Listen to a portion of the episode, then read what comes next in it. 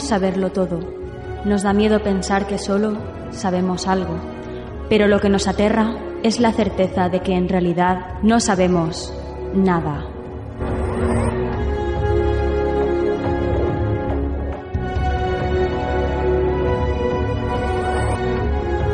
Sígueme por los canales que atraviesan la oscuridad. Remaremos sin descanso. Iluminaremos juntos los caminos de la noche, abriéndonos paso por el canal del misterio.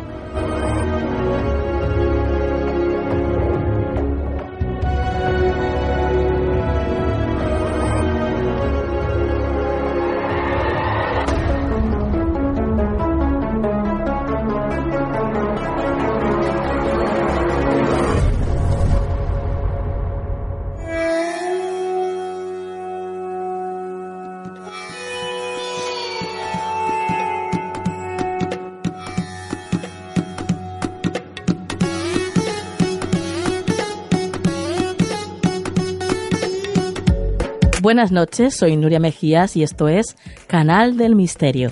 Qué alegría estar de nuevo con todos vosotros y espero que ya estéis preparados para pasar 60 minutos acompañados de lo mejor del misterio. Mi equipo y yo misma, por supuesto, eh, bueno, pues no hemos parado de trabajar en toda la semana para que hoy, miércoles por la noche, en el caso de que nos estéis escuchando en directo o si no, pues cualquier día de la semana u hora de la semana en la que nos estéis escuchando a través de Evox, por ejemplo, o de iTunes, que son nuestros podcasts, pero que estéis preparados para disfrutar de lo mejor del misterio, porque desde luego esta noche os lo traemos. Para empezar, vamos a hablar con un grande entre los grandes, Jesús Callejo. Todos lo conocéis, ¿verdad?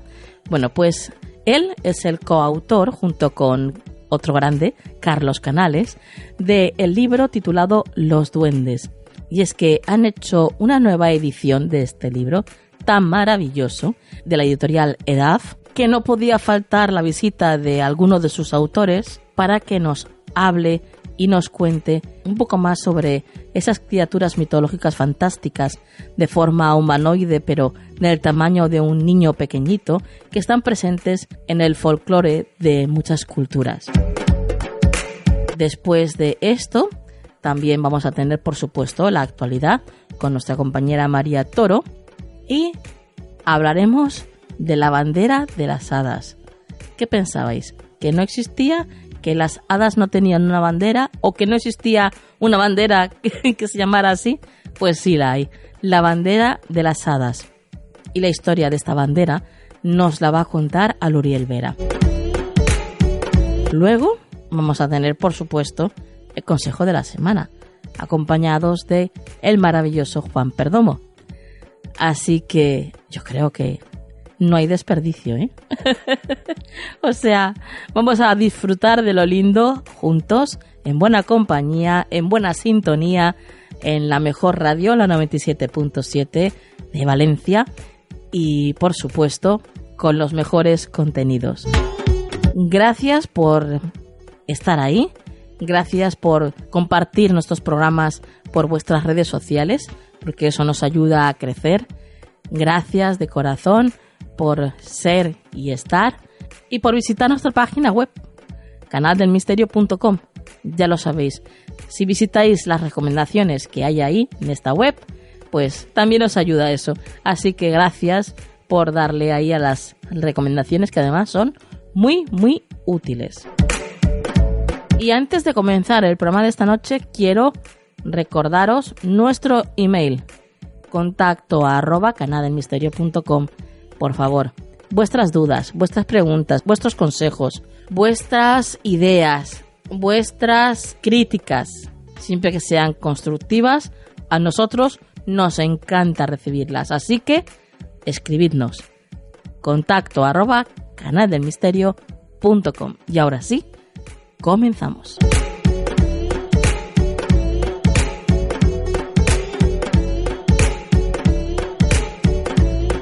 Búscanos en las redes sociales. Estamos en Twitter, Facebook, Google ⁇ Instagram y Tumblr. Somos Canal del Misterio.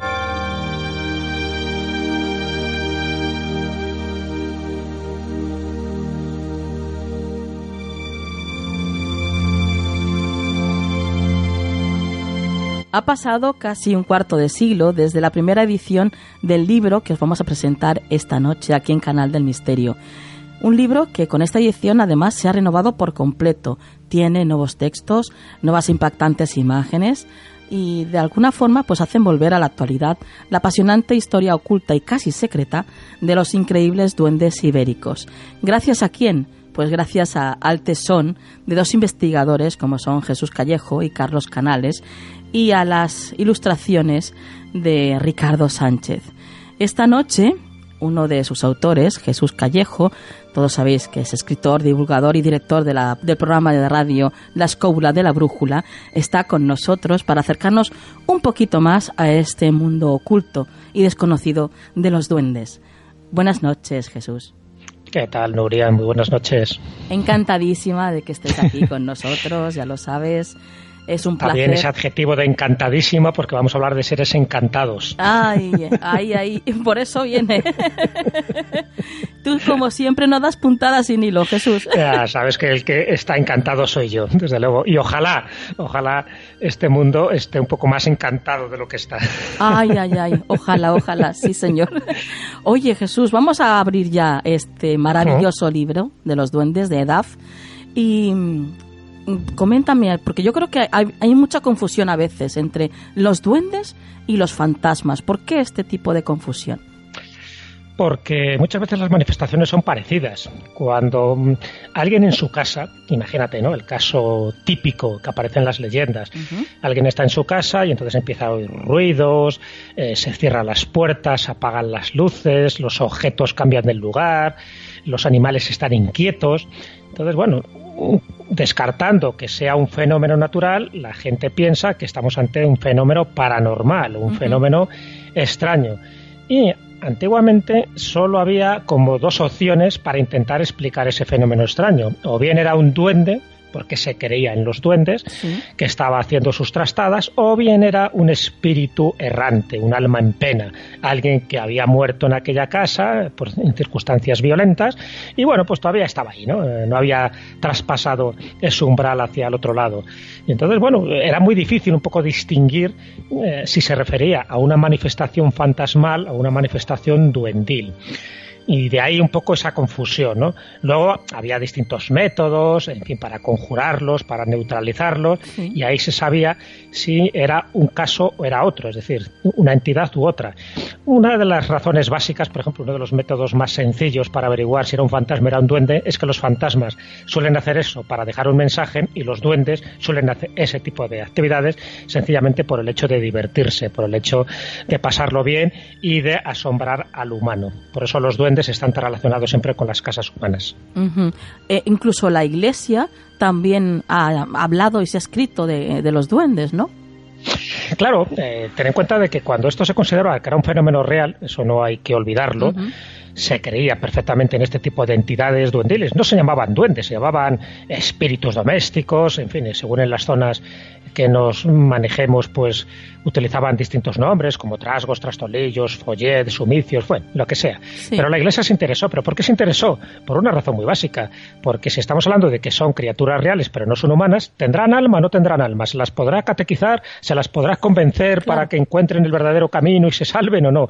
Y por eso muchas veces a los duendes se les clasificaba como eh, entidades demoníacas menores, o sea, como unos seres dentro de esa jerarquía intermedia, porque no eran hombres ni eran ángeles, pero eran un poco demoníacos, porque claro, como hacían trastadas y a veces, pues, en fin, hacían jugarretas bastante mm, difíciles de asimilar por el humano de turno, pues había que identificar su auténtica naturaleza. Entonces la Iglesia entra a saco en este terreno, siempre considerándoles como demonios de poca monta. El hecho de que tuvieran cuernos y tuvieran rabo no ayudaba mucho a este tipo de seres. Y, a partir de ahí se crearon auténticos tratados, que hablamos en el libro, ¿no? de los distintos tratados, según en qué época eh, hablemos, o sea, no es lo mismo del siglo XVI, el siglo XVIII, el 18, por ejemplo, es cuando ya se empiezan a considerar que estos son supersticiones sin ningún tipo de, criterio. Pero antiguamente, antes de ese siglo, sí que se pensaba que se les podía analizar y saber qué categoría tenían. Y ya te digo, básicamente, por decirlo de una forma muy resumida, los clasificaban como demonios de poca monta en un reino intermedio entre los seres humanos y los ángeles. vamos a lo que me has dicho antes. Me has hablado de que tienen cuernos y rabo. Eh, ¿Cómo son? ¿Cómo son los duendes? Cuéntanos un poquito. Bueno, esa es la gran pregunta, ¿no? Ya quisiéramos, porque una cosa es cómo se manifiestan o cómo dicen los testigos ver a estos duendes y cómo son realmente. Claro, dentro de esas características, nosotros analizamos unas 12 características comunes a este tipo de espíritus elementales de naturaleza que se manifiestan en los hogares. Y una de ellas es que son proteicos, quiere decir que pueden cambiar de forma a voluntad. Además, son invisibles, lo hace, hace más difícil su rastreo y, por supuesto, fotografiarles. Aquellos que dicen que han conseguido un duende y que los tienen metidos en un frasco de formol, en fin, yo dudaría bastante porque estamos hablando de una naturaleza bastante intangible. Entonces, ¿cómo son? Una cosa es el estereotipo, lo que nos ha llegado a nosotros, igual que pasa con las hadas, y otra es lo que son realmente. Es verdad, es verdad que parece que obedecen una serie de protocolos a la hora de manifestarse en nuestra realidad. Esos protocolos son que son bajitos, es decir, es más fácil manifestarse con un tamaño más reducido por una cuestión de ahorro energético que en un tamaño gigantesco. Son bajitos, alrededor de entre 20 centímetros y medio metro, suelen ser feos, grotescos, con las orejas puntiagudas, eh, algunos llenos de pelos, otros visten ah, con ropas a la vieja usanza, es decir, con ropas intemporales del siglo XVII, siglo XVIII, y, y se comportan casi siempre de una manera pues muy lúdica, es decir, tienen un tipo de inteligencia poco inferior a la que podemos imaginar, porque claro, si hablamos de seres del otro mundo, parece que son más listos que los humanos, pero como son muy fáciles de conjurar, eso nos indica de que su inteligencia no es muy grande, pero sin embargo sí tienen poderes, el poder del encantamiento, el poder de transformar las cosas, el poder de transformarse ellos, el de ser visibles o invisibles a voluntad, etcétera. Y esto es lo que hace que sea muy difícil seguirles el rastro, porque las descripciones de los testigos que dan de ellos coinciden en esto básico que te acabo de comentar, pero luego varían muchísimo, varían en circunstancias, varían en fisonomía, en tamaños y luego en actitudes. No todos tienen la misma actitud de relacionarse con los seres humanos. Otros lo que hacen es espiarnos, otros intentan interactuar, otros intentan dejar su sello de alguna manera, otros persiguen a la familia aunque se mude de casa, etcétera, etcétera. Por eso, eh, lo que ha hecho Ricardo Sánchez, el ilustrador de este libro, es una labor increíble, porque es poner rostro a leyendas que a veces los datos que tenemos de ellos son muy fragmentarios, son tan escasos que es difícil sacar una descripción fiable. Por eso hay que echarle un poco de imaginación, y esa imaginación tiene que venir por dos vías. Primero, por el conocimiento, el mucho poco que tengamos de ello, y luego por la intuición. Y Ricardo Sánchez en este sentido lo ha abordado. Qué bueno. desde luego, porque son unas ilustraciones maravillosas. Es espectacular el libro, de principio a fin, desde luego. Eh, Jesús, continuamos con los duendes. Eh, ¿Hay alguna manera de catalogarlos? ¿Hay diferentes tipos de duendes? Sí, es lo que hemos intentado hacer en el libro, porque, hombre, ya que haces un libro de estas características, recuerdo a todos tus oyentes que no es un libro infantil, no es un libro donde contemos historias banales para divertir a los niños, es un libro de antropología, es un libro de folclore, es un libro donde se cuentan las leyendas y las tradiciones sobre la creencia de estos seres a lo largo de, todos los tiempos. Es verdad que con el cristianismo es cuando más se empieza a oír hablar de ellos y más se les cataloga dentro de esa terminología que te he dicho antes, ¿no? una especie de duendes demonios. Pero bueno, cuando queríamos hacer una clasificación, una clasificación nuestra en función de nuestras investigaciones, pues pensábamos que una forma de dividirles o de clasificarles a esta gente menuda, como así se les llama, es por una parte hablar de los duendes, de duendes domésticos, tal como se les entiende, ¿no? Eh, de forma familiar, por otra parte, dentro de los duendes domésticos estarían los trasgos, que tienen unas pequeñas características anatómicas singulares, y por otra, por otra parte estarían los follet.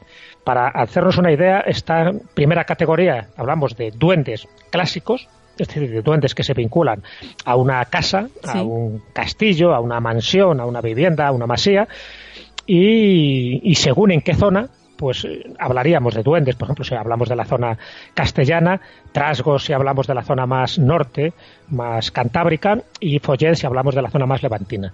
Por otra parte, estarían otra categoría de duendes que no se vinculan a una casa, sino a un ser humano. Por lo tanto, estaríamos hablando de una variante de la brujería, de los pactos demoníacos. Serían los diablillos familiares. Decir, aquellos servidores de brujas, de hechiceros, de magos, eh, que muchas veces están vinculados a los homúnculos, a esos diablillos que están dentro de las botellas, a los genios famosos, etcétera, etcétera. Pero siempre vinculados a una persona, no tanto a un hogar.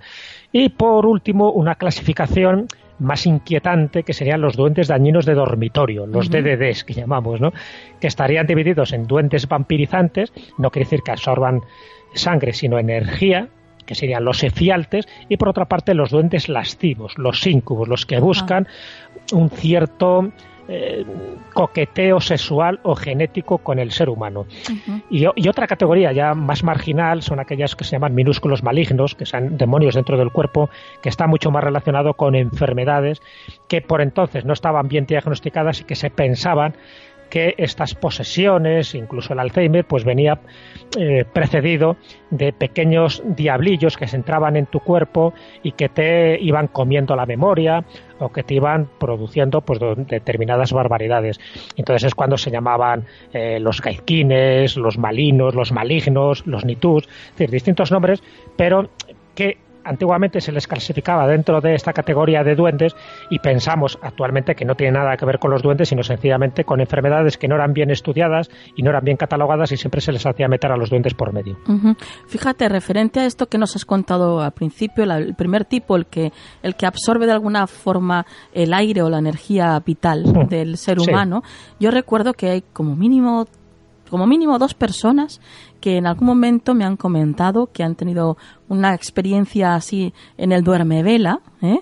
Eh, de haber tenido pues eh, esa visión de tener pues a un ser pequeñito subido en el pecho y como, como estar inhalando el aire que esa persona estaba respirando. Fíjate qué curioso. Exacto, sí, eso fíjate, porque hay casos que se dan solo en el pasado y no se han vuelto a reproducir en el presente, pero hay otros que son más reiterativos. En concreto, estos duendes vampirizantes o efialtes, el, viene el origen de esa palabra viene de pesadilla, por lo tanto son, fíjate que en algunos casos en Asturias pero se, les llama los pesadillos, ya es muy significativo el nombre porque te genera pesadillas, pero te genera pesadillas por las angustias, por los ahogos que te sofoca, ¿no? Porque es un ser, eh, como le cuenta la tradición, ¿no? que se posa en el pecho del durmiente y el durmiente en ese momento está, está en, su, trance, ¿no? En su estado REN y esa parálisis del sueño que alguna vez se ha analizado dicen que vendría provocada por este tipo de criaturas. Y lo que hace el durmiente cuando se despierta es que se despierta no solo con la sensación de sofoco y de ahogo, sino como que tiene la energía totalmente debilitada. Y por eso dicen que estos duendes se alimentan, claro, son bastante dañinos, porque, en fin, a cuento de que te, entra en una habitación un ser de estos, que en el fondo es una variante de los, de los visitantes nocturnos de dormitorio. Te entra un ser de estos para chuparte la energía. No te mata, pero te deja exhausto. Y es verdad que tanto antaño como gaño, es decir, como actualmente, se siguen produciendo casos de estos, de, los tardos, de las ingumas, de las pesantas, de las manonas, de los pesadillos, en fin, con los distintos nombres que han recibido según la comunidad autónoma en la que nos movamos, pero que siguen siendo reiterativos. Ahora no se les llama efialte ni se les llama duendes parizantes, se, se les llama de otras maneras, pero esas parálisis del sueño, esa sensación de ahogo, esa sensación de que hay un ser que está pululando por la habitación, que, que si no tiene, ya te digo, ningún tipo de connotación sexual, porque eso sería otra categoría, serían los famosos íncubos, pero sí que te deja exánime en el sentido de que te está chupando una cierta energía. No deja de ser una variante del vampirismo. Y mm, existen duendes que, que, de alguna forma como que se hereden en la familia, o sea, que sigan a una familia en concreto. Sí, sí, sí, sí, sí, claro. Eso es un curioso. Dentro de la herencia, ¿no? Va y heredas, pues eso, un pues, duende. pero es distinto. Una cosa es que un duende siga a la familia y otra es que se herede. son distintos. O sea, el que siga a una familia estaría dentro de esa primera categoría de duendes domésticos, que decía, que son los clásicos, los que se pueden llamar trasgos, follet o duendes propiamente dicho. Pero los que se heredan serían los duendes familiares, los que se vinculan a una persona. Es un poco la diferencia, ¿no? Unos son los que se vinculan al hogar, a la familia, pero, pero al hogar sobre todo. O sea, les interesa mucho eh, los cachivaches que hay en ese hogar. Pero otros casos de duendes que son mucho más pequeños, en fin, mucho más molestos, que son los espíritus o demonios familiares. Estos sí que se pueden donar, sí que se pueden incluso vender, pero claro, en el fondo son duendes que puedes tú hasta fabricar puedes crear, forman parte de esos pactos demoníacos. Son duendecillos que por una parte te otorgan mucho poder, de, hecho, se utilizaba una expresión antiguamente que era decir tener pauto, ¿no? El que tenía pauto es que tenía un tipo de ser, eh, ser familiar, un diablillo, que le hacía todos sus menesteres hogareños, incluso que le hacía ganar en los juegos de azar, etcétera, etcétera. De ahí decía que tenía tener pauto, eso lo decían en Asturias, por ejemplo, o en Galicia el que tenía los diablillos, o en Cataluña los que tenían los minairons. Entonces, por una parte te daba mucho poder, pero por otra parte te creaba un peligro tremendo porque estos seres, que ya digo, se pueden comprar, se pueden donar, se pueden heredar, pero te exigen a cambio comida y trabajo. Si tú no les puedes ofrecer comida y trabajo continuamente, al final te pueden devorar, que es lo que dicen las leyendas. Es decir, de forma metafórica, quiere decir que cuando tú haces un pacto con, con estos diablillos para conseguir mucho poder, mucho dinero, mucha fama, pero también tiene como consecuencia que puedes perder tu alma y puedes morir en el intento. Entonces, por eso digo que son un poco distintos las categorías. Aquellos que se vinculan a un hogar, a la familia y le sigue allí donde vaya, aunque se muden, y otros los que se vinculan a un ser humano porque los ha creado, porque ha habido un pacto por medio. Y esos son los más peligrosos y esos también están en mucha de la literatura del siglo de oro, en tanto la de Tirso de Molina como Lope de Vega como Cervantes, se hace alusión a este tipo de genios que están, por cierto, metidos en una botella o están metidos en una redoma o están metidos en un alfilitero. Oye Jesús, ¿y eh, hay alguna forma de no sé, poder llegar a verlos o de mm, presentir que están cerca? ¿Hay alguna forma para poder eh, llegar a bueno, esto? Hay, hay gente que sí que, lo ha intentado, evidentemente, ¿no? Y esa, y esa forma de intentar verlos, no solo los duendes, ¿eh? estamos hablando de, de los espíritus de la naturaleza, los elementales que se llamaban antes, ¿no? La gente menuda, eh, el país borroso, los habitantes del pueblo escondido, hay muchísimas denominaciones según la zona. Entonces, bueno, pues hay un libro clásico que para mí es un referente, que además está traducido al castellano y es relativamente fácil de conseguir, que se llama La comunidad secreta del reverendo Kirk de Aberfoyle, un reverendo escocés de finales del siglo XVII, que reveló, reveló muchas de sus costumbres, él lo llamaba los subterráneos, de las costumbres de estos seres pero lo reveló por las eh, confidencias que le hacían sus feligreses. Entonces le contaban, pues yo he tenido un duende el otro día y mira lo que me hizo y me teletransportó y, y, me hizo esto y lo otro. Entonces él lo contó en esto, en la comunidad secreta, que ya el título, como ves, es bastante revelador. Y él decía que había personas que tenían este tipo de encuentros de una forma casual, pero otros deliberadamente. Lo buscaban a través de la segunda visión. La segunda visión, él decía que se podía conseguir y hasta implementar a través de una serie de métodos de visualización para ver a estos seres, porque estos seres son seres reales, pero invisibles dentro de nuestro entorno, dentro de nuestro espacio-tiempo. Entonces, lo que hacían es que si tú fomentabas esta segunda visión, un poco lo que dirían los hindúes, ¿no? Con el tercer ojo. Es decir, él hablaba, que es de como persona eh, cristiana, de que estas criaturas formaban parte del mundo cristiano, pero demoníaco, y las podías ver a través de la segunda visión. Luego hay otras leyendas, sobre todo anglosajonas, que dicen que es a través de la, ingestión de algunas eh, hierbas, de algunas plantas mágicas, sobre todo esas plantas que crecen en las colinas de hadas. Una de esas plantas o de las flores sería la prímula, ¿no? Pero la prímula haciendo un determinado ritual, en fin, con una serie de, de consecuencias que tienen. Y por otra parte, estaría, si has visto la película de las crónicas de Spider-White, donde eh, eh, está, la familia es acosada por, un, por una miriada de trolls bastante perversos y cachondos algunos, y la forma de verlos era a través de una piedra horadada, de esas piedras que tienen, que tienen un agujero en su interior.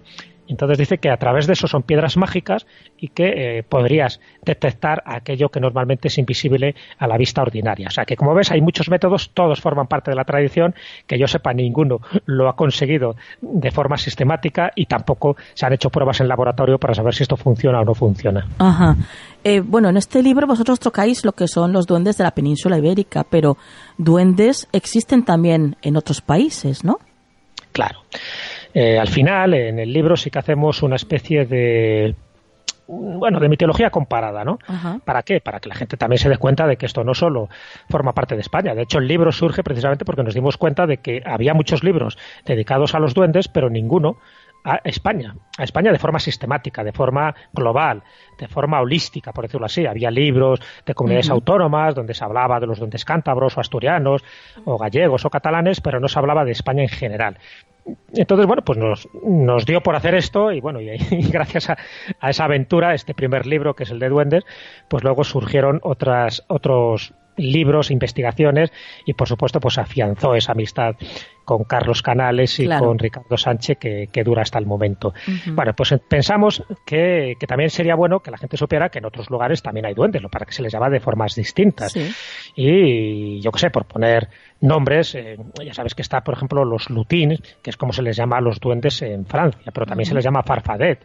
O si vas a, al Reino Unido, pues tienes a los leprechaus, que son los duendes zapateros de Irlanda, o a los browning, que son los duendes de, Escocia. Es decir, que te vas encontrando que hay distintos nombres, los goblins, por ejemplo, es una de las palabras más utilizadas para designar a los duendes, y que incluso aparece también en las obras de Harry Potter. Entonces, todos esos son nombres diversos, pero que definen a unas mismas criaturas. Y eso yo creo que era importante rescatarlo.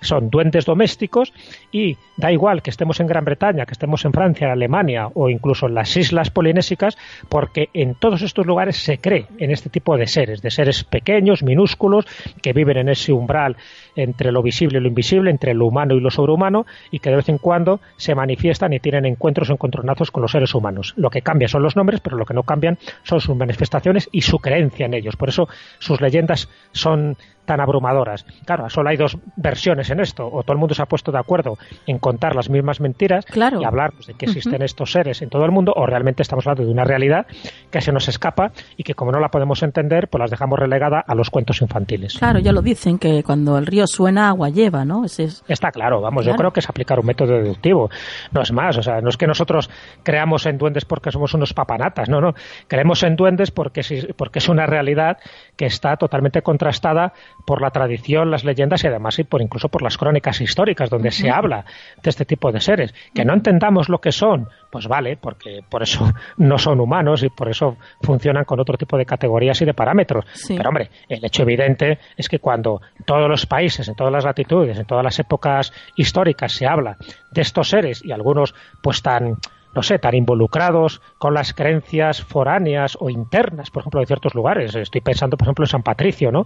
Eh, que conjura a los duendes y San Patricio se le representa casi siempre, además de, de con, con, sus flores, ¿no? Con, con sus elementos florales, siempre se le representa con duendes porque dice que fue el que evitó que los duendes pues hicieran sus maldades en Irlanda. Entonces, cuando esto está tan adentrado en las costumbres y las creencias de los pueblos, pues hombre, hay que ser muy estúpido para negarlo todo y para pensar que esto son fabulaciones y que nos, lo hemos creído porque sencillamente eh, no tenemos esos visos de, rigurosidad. Lo, riguroso siempre está en función de la documentación que tú tienes y cuando la documentación es abundante y además es coincidente con otras zonas y con otros países, pues está claro. Ahora, llámalo como quiera. Eh, el problema es poner nombres a todo esto, pero cuando sabes que existen, que están ahí que de alguna forma no han desaparecido, que, que es como que están detrás de ese espejo, ¿no? que es una de las metáforas que se utilizan, a la espera de que tú les invoques o que tú creas en ellos para manifestarse, pues hombre, te hace pensar, y es cierto que, que estas creencias hay que tomarlas con un cierta, en fin, ya sabes, con un cierto criterio, pero lo que no podemos es negarlo todo absolutamente diciendo que son supersticiones o que son creaciones de nuestros antepasados. ¿Estarían catalogados dentro de los seres elementales? Claro, exactamente.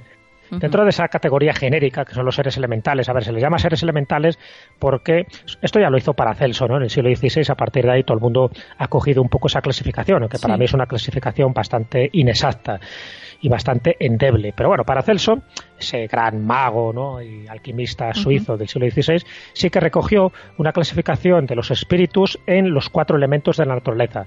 Entonces él dijo, pues bueno, pues eso, que que como hay cuatro elementos en la naturaleza, en cada elemento pues viviría una serie de o de familias de estas criaturas. Eh, los que estaban vinculados al agua, pues él decía que eran las ondinas, aunque luego habría que distinguir si es el agua salada o el agua dulce. Pero bueno, decía que dentro de, del mundo acuático, pues estaban las ondinas, estarían las sirenas, las, las náyades, etcétera.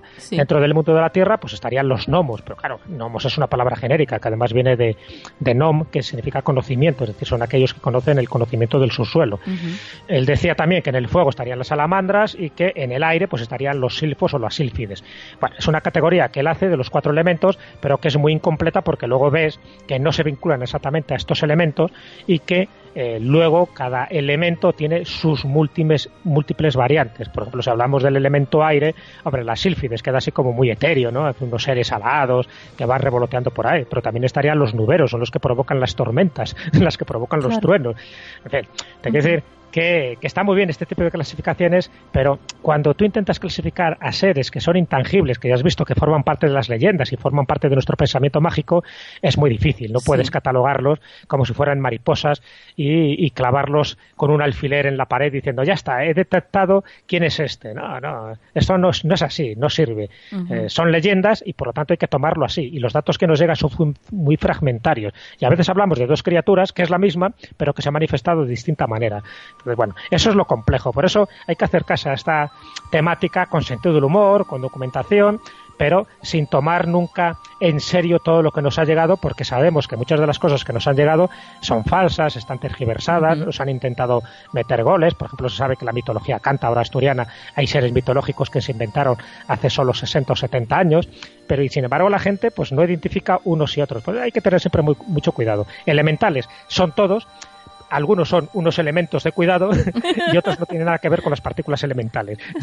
que muchas veces los nombres nos inducen a errores. Sí, sí. Eh, bueno, ya para terminar, Jesús, eh, yo sé que hay gente que relaciona eh, el hecho de los círculos del maíz con este tipo de, seres elementales, con estas, no, los relaciona directamente con estas creaciones, estos círculos de maíz. ¿Tú qué, qué piensas?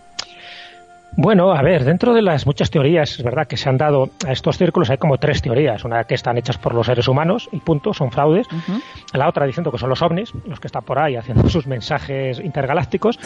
Y la otra, la que a mí más me interesa, pero ya digo, es salvando, en fin, eh, muchas salvedades y, y muchas historias que llegan, que desde mi punto de vista son erróneas, pero dicen que estarían muy vinculadas a esos genios del lugar, a los genios Loki que llamaban los romanos, ¿no?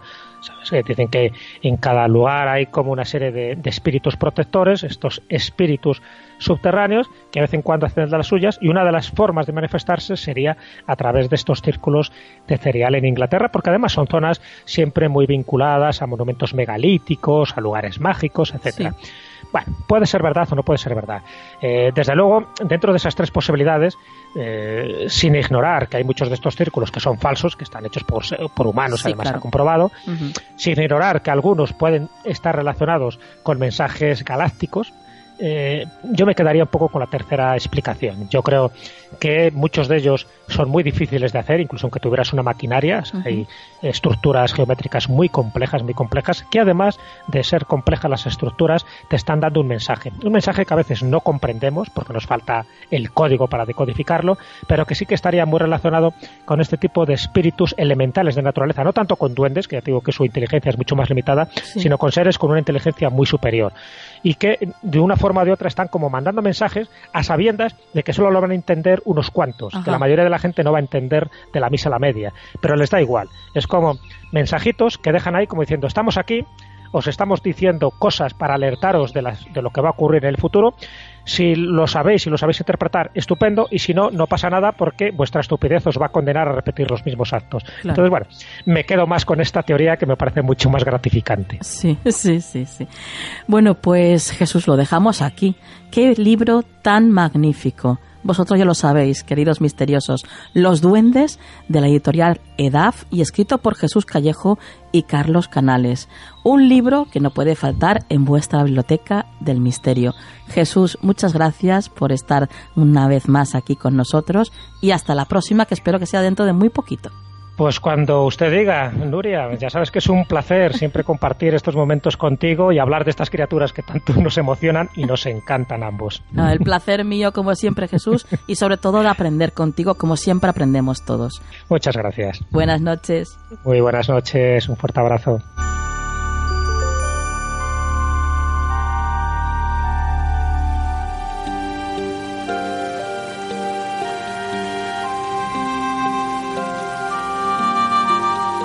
¿Quieres ponerte en contacto con nosotros? Escríbenos un email a contacto arroba canaldelmisterio.com.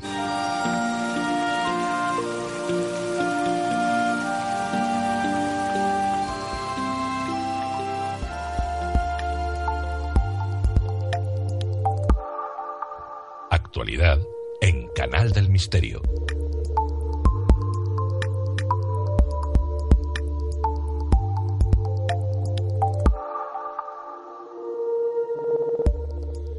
Pues ya estamos en la actualidad y acompañados de María Toro. Buenas noches, María. Buenas noches, Nuria. Comenzamos con la primera noticia que nos traes esta noche, María, y el titular es el siguiente. Nuevos transportes nos asistirán muy pronto.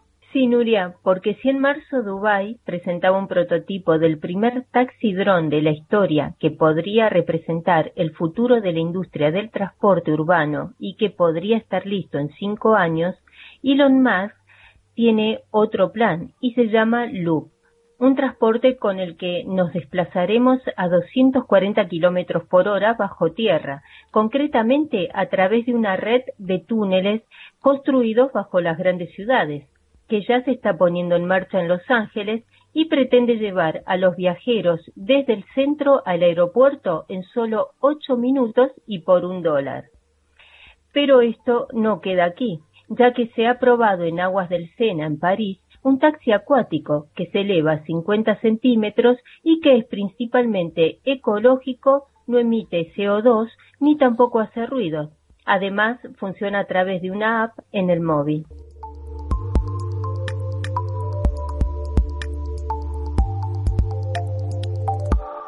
Continuamos con la siguiente noticia que nos traes y dice así, gusanos gigantes exóticos de 40 centímetros invaden Francia. Ay, sí, Nuria. Vaya susto. Qué horror, qué horror. Sí, investigadores del área de biodiversidad del Museo Nacional de Historia Natural de París ha detallado la presencia de especies invasoras del que deja constancia en un artículo que se publicará próximamente. Estos gusanos son depredadores de los animales del suelo, incluidas las lombrices y los caracoles, por lo que son una posible amenaza para la biodiversidad nativa y para la ecología del suelo.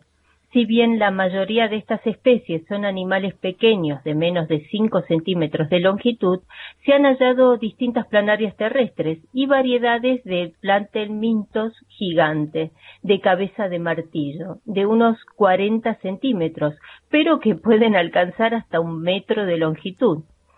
Pero, Nuria, esto no sucede solo en Francia, ya que hace cuatro años, un equipo científico liderado por expertos del Departamento de Genética y del Instituto de Investigaciones de la Biodiversidad de la Universidad de Barcelona publicó un estudio en el que se mostraba la presencia en España de una decena de estas planarias terrestres no autóctonas.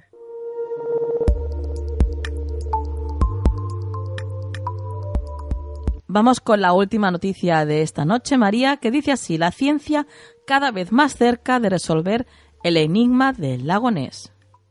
Efectivamente, Nuria, un equipo de científicos dirigidos por el profesor Neil Gemal de la Universidad de Otago, Nueva Zelanda, extraerá muestras de ADN ambiental del lago Ness, en Escocia, para identificar restos de material genético que pudieran corresponderse con Nessie, el supuesto monstruo del lago.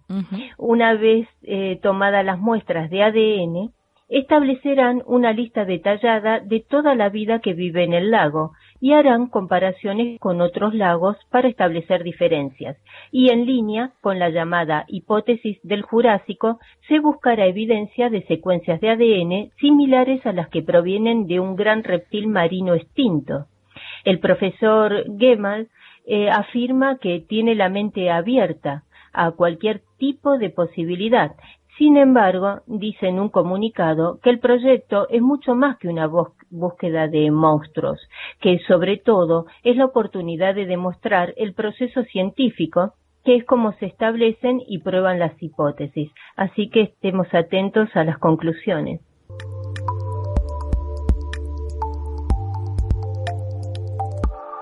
Y hasta aquí la actualidad de este programa. María, ¿tu dato de contacto? Sí, os dejo mi Twitter que es arroba María Toro Diana. Compañera, hasta la próxima. Hasta la próxima, Nuria.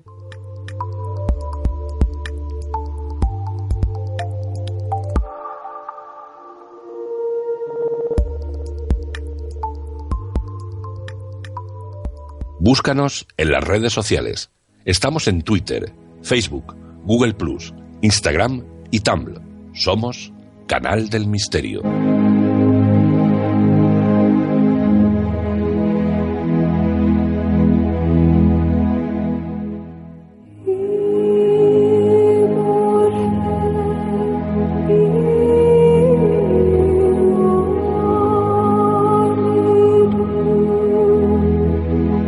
Continuamos con el programa y lo hacemos descubriendo una historia, una historia mágica, una historia mágica y que además tiene que ver con las hadas.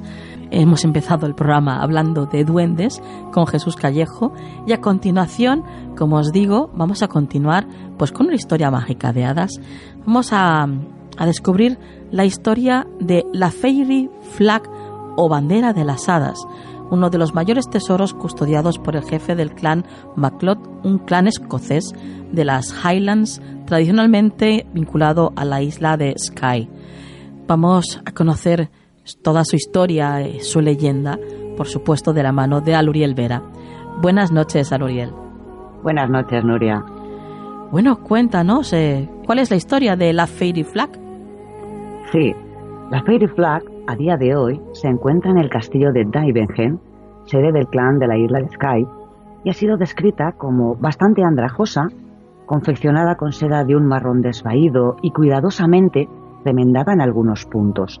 Aunque no lo parece por su aspecto, se cree que la bandera posee misteriosos poderes y se cuentan numerosas historias sobre la forma en que este mágico pedazo de tela ha protegido al clan MacLeod a lo largo de los siglos. Hay dos historias que, son las que más se barajan, ¿no? Como hipótesis del origen de esta bandera. Así es, Nuria. Existen principalmente dos historias que se han contado habitualmente. La primera de ellas relaciona el origen de la bandera con las cruzadas, indicando de este modo que procede de algún lugar del Próximo Oriente.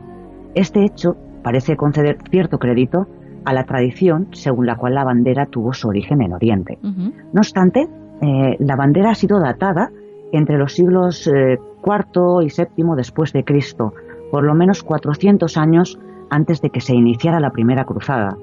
Aún así, es posible que la bandera de las hadas ya fuese considerada una reliquia en la época de la primera cruzada y que su viaje a las Islas Británicas tuviera su origen en la campaña militar.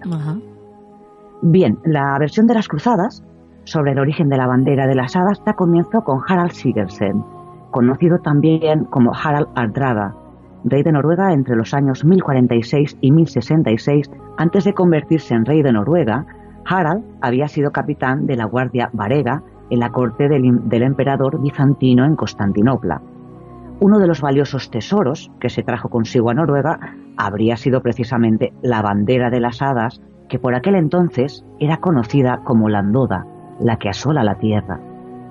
El rey Creía que gracias a esta bandera no podía ser vencido en la batalla y cuando se embarcó en su campaña para conquistar Noruega, como es lógico, llevó la bandera consigo. Claro. Los ingleses tendieron una emboscada al ejército noruego y parece que Harald no tuvo oportunidad de desplegar su bandera mágica. Las tropas de Harald fueron derrotadas en la batalla de Stamford Bridge y el rey perdió la vida al ser atravesado por una flecha en la garganta. Se cuenta que uno de los guerreros de Harald que sobrevivió a la batalla, Godred Crowbaun, consiguió rescatar la bandera y llevársela hasta el reino de Man y las islas. donde buscó refugio junto a su rey Coubret Citrisum, que era además pariente suyo. Crowborn se autoproclamó rey de Man en el año 1079 y según los MacLeod, su clan desciende de él. Bueno, ¿y la otra historia, la segunda historia? La segunda, eh, en comparación a la primera, nos habla de hadas y sitúa los hechos que, que rodean la aparición de la bandera en la propia isla de Skype. Esta segunda versión de la historia sugiere que la bandera de las hadas no llegó en Oriente, sino que fue un obsequio de las mismas hadas al clan MacLeod. El cuarto jefe del clan, Ian Kiar, era al parecer un joven muy atractivo, pero aunque gustaba a muchas mujeres, no se había sentido aún atraído por ninguna de ellas. Bueno, esta, esta historia es mucho más romántica, ¿no? Sí. mucho más envuelta en, en, esa magia de las hadas. Eh, Bueno, y además llena de amor, porque por lo visto también hay una historia de amor por medio, ¿no? Efectivamente, Nuria. Eh, una noche el jefe tropezó con, bueno, mm, por una casa de hadas en la que pudo ver a la princesa de las hadas. Ambos se enamoraron instantáneamente el uno del otro y la princesa solicitó a su padre que le permitiera casarse con el jefe del clan MacLeod. El rey de las hadas, no obstante, rechazó esta petición, explicando a su hija que, a diferencia de las hadas, los humanos envejecen y mueren y que no podría evitar el dolor de verle morir. Padre e hija llegaron a un acuerdo, de modo que permitió a la princesa estar con el jefe durante un año y un día. Después debería regresar con su gente. Durante este tiempo, la princesa tuvo un hijo, pero finalmente llegó el momento del adiós. Antes de marcharse, la princesa le hizo prometer a su marido que nunca dejaría solo al niño ni le permitiría llorar, ya que eso sería más de lo que ella podría soportar. En las semanas posteriores a la partida de su esposa, el jefe mantuvo su promesa, aunque se sentía apesadumbrado. Sus amigos decidieron organizar una fiesta para intentar levantarle el ánimo, y a medida que se desarrollaban las celebraciones, el jefe empezó a recobrar su humor habitual. Eh, la alegre música y la algarabía procedentes del salón de banquetes sonaban con tal estruendo que llegaron hasta oídos de la niñera, de modo que ésta decidió abandonar los aposentos del bebé y acudir a la fiesta. El niño se despertó con el ruido y empezó a llorar, pero la niñera no lo oyó. La princesa de las hadas, en cambio, sí oyó el llanto de su hijo y apareció junto a él. Le cogió en brazos, le envolvió en mantillas y le cantó una nana, consiguiendo que de este modo volviera a dormirse. Fue entonces cuando el jefe, o en otras versiones del relato, la niñera, llegó a los aposentos del bebé, oyó la nana, pero no pudo ver quién la cantaba. Años más tarde, el niño creció y contó a su padre lo que había ocurrido esa noche. Eh, de este modo, las mantillas que envolvieron al bebé se convirtieron en la bandera de las hadas, considerada un mágico talismán que protegía al clan MacLeod. En cualquier ocasión en que el clan se encontrara en grave peligro, todo lo que debían hacer los MacLeod era desplegar la bandera de las hadas y ondearla tres veces. De este modo, las legiones de hadas acudirían en su auxilio. Esto, sin embargo, solo podrían hacerse en tres ocasiones, tras lo cual la bandera regresaría al lugar del que procede, arrastrando consigo a quien la hubiera ondeado por última vez. Eh, imagino que los MacLeod eh, utilizarían, ¿no? Usarían esta bandera en alguna ocasión, digo yo, vamos. Así es, Nuria, en dos ocasiones. la, la, primera, una vez que los, mm, los McDonald habían invadido sus tierras y les superaban ampliamente en número. Aquel día los MacLeod ondearon la bandera de las hadas, el curso de la batalla cambió y el clan de la isla de Skype se salvó de la destrucción. La segunda vez que se empleó la bandera fue a causa de una epidemia que estaba acabando con el ganado del clan, mm, por lo que los MacLeod estaban muriendo de hambre. Cuenta la tradición que tras sondear la bandera, las reses del clan volvieron a la vida. Vaya. Y por último, Nuria, la bandera estuvo a punto de ser utilizada por tercera vez durante la Segunda Guerra Mundial. Eh, ya que la jefa del clan, la señora Flora MacLeod, se ofreció para ondearla ante los acantilados de Touba en el caso de que los alemanes intentasen invadir Gran Bretaña. Sí. Afortunadamente, el clan MacLeod no necesitó invocar la magia de la bandera, y de este modo, siempre, según la tradición, los MacLeod tienen aún la opción de recurrir a la legendaria bandera una última vez. Qué historia más bonita. Me encanta, me encanta. Y la historia de amor. Sí, sí, la historia de amor, eh, bueno, las hadas envueltas en esta historia, la historia de la bandera, que siempre es un símbolo, ¿no? Representativo, pues, de, de unión, de, de, pues, de un clan, de un país, de lo que sea, pero... Y me encanta, me encanta que nos hayas traído esta semana esta historia al programa, porque la verdad es que yo la desconocía y, y bueno, has llenado todo el estudio de, de hadas por aquí volando. vamos a dejarlo ya porque si no dentro de poco ya sabes tú que las hadas ya sabes que son un poquito peligrosas y juguetonas. Así que vamos a dejar ya de, hablar de duendes y de hadas. y, vamos... ¿Y dónde haremos la bandera? No, no, no, no. Vamos a continuar con el programa. Y a Luriel, antes de dar paso, que vamos a ver cuál es el consejo que nos trae Juan para la semana que viene, danos tu dato de contacto.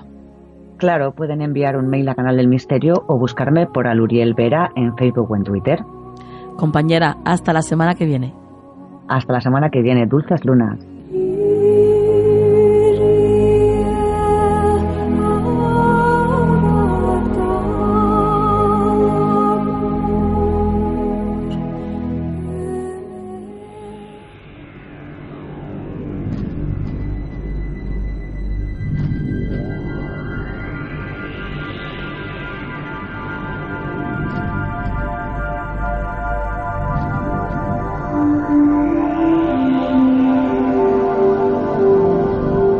Consejo de la Semana en Canal del Misterio.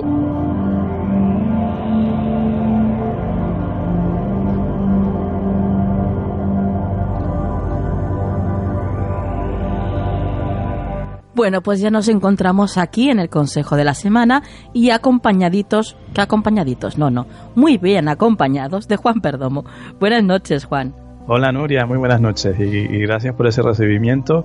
Yo también me siento siempre bien acogido y también muy bien acompañado, por supuesto. es que cuando se disfruta de la compañía del otro, qué bueno es y qué bonito, ¿verdad Juan? Ya te digo, claro que sí, la, la complicidad, el amor, el compartir algo que nos gusta, eso siempre lo decimos, no tiene precio. Y no lo tiene. Como lo decía al principio con la quedada que hicimos en Madrid este fin de semana, es que cuando se está con gente que, que se nota ese cariño de verdad, no tiene precio eso. Exacto, es como recibir, ver a la gente, ¿no? Después de tanto tiempo compartiendo programas, compartiendo emociones, pues ponerle un poco cara y escuchar también sus inquietudes, sus opiniones, sentirte arropado por ellos. Sí, la verdad es que es algo que es un lujo inabarcable, vamos. Por cierto, queremos verte un día allí en estas quedadas, ¿eh? Pues sí, yo es que vivo unos cuantos kilómetros de Madrid. ya lo sé, ya. Pero de verdad, de verdad, hay que organizarlo, hay que hacerlo como sea, porque yo también tengo muchísimas ganas de sentir ese, ese calor que a mí me llega igualmente, pero sí, sí apetece mucho, de verdad que sí. Bueno, Esperemos que para, para, la próxima pueda ser. Ojalá, ojalá, así sea. ¿Vamos a, a, por tus cartas o a por tus runas? Hoy toca tarot. Hoy toca tarot, perfecto. Sí. Pues vamos a ver qué es lo que nos dicen tus cartas para la semana que viene.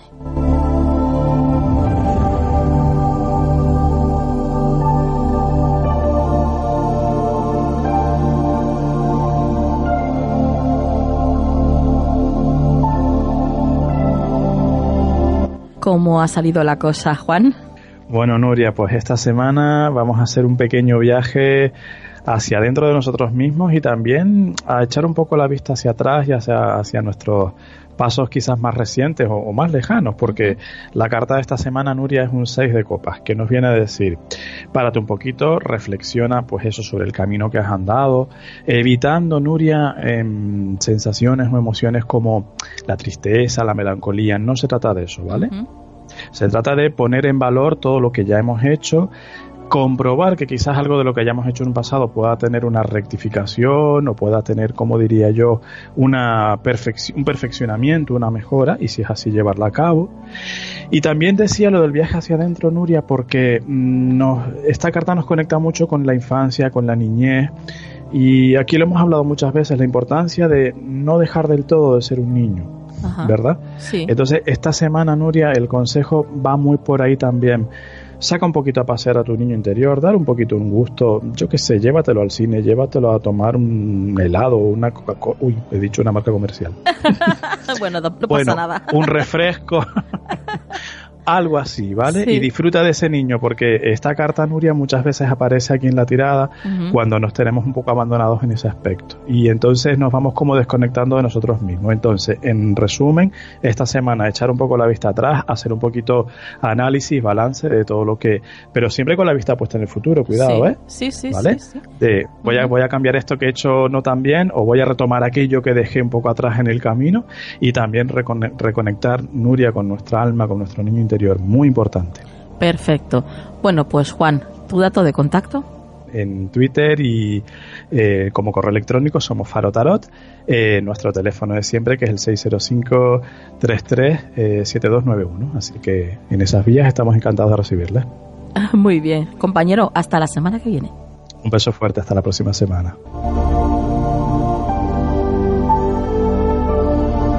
¿Quieres ponerte en contacto con nosotros?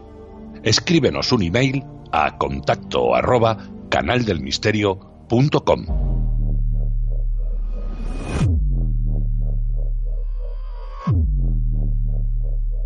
Ay, y qué rápido pasan los 60 minutos, ¿verdad? Mm, Yo pienso exactamente lo mismo, se nos pasan volando. Yo estaría aquí toda la noche con vosotros y compartiendo todas estas cosas que tanto nos gustan. Pero es así. El programa tiene su duración y ya estamos llegando al final del mismo. Por supuesto, nos queda una cosa, la frase de la semana.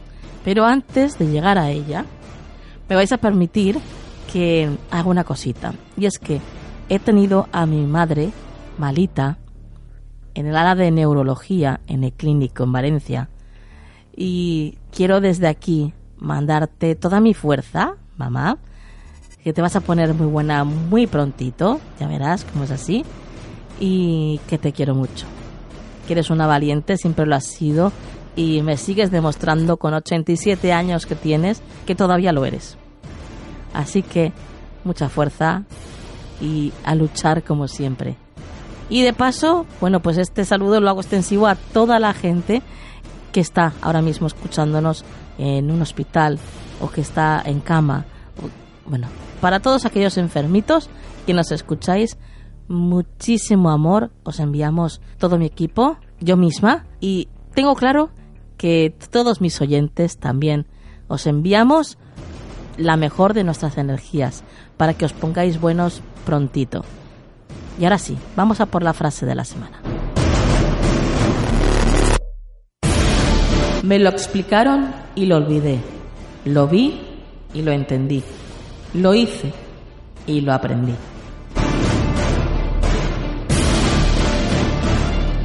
Que la luz esté siempre en vuestras vidas. Hasta la semana que viene.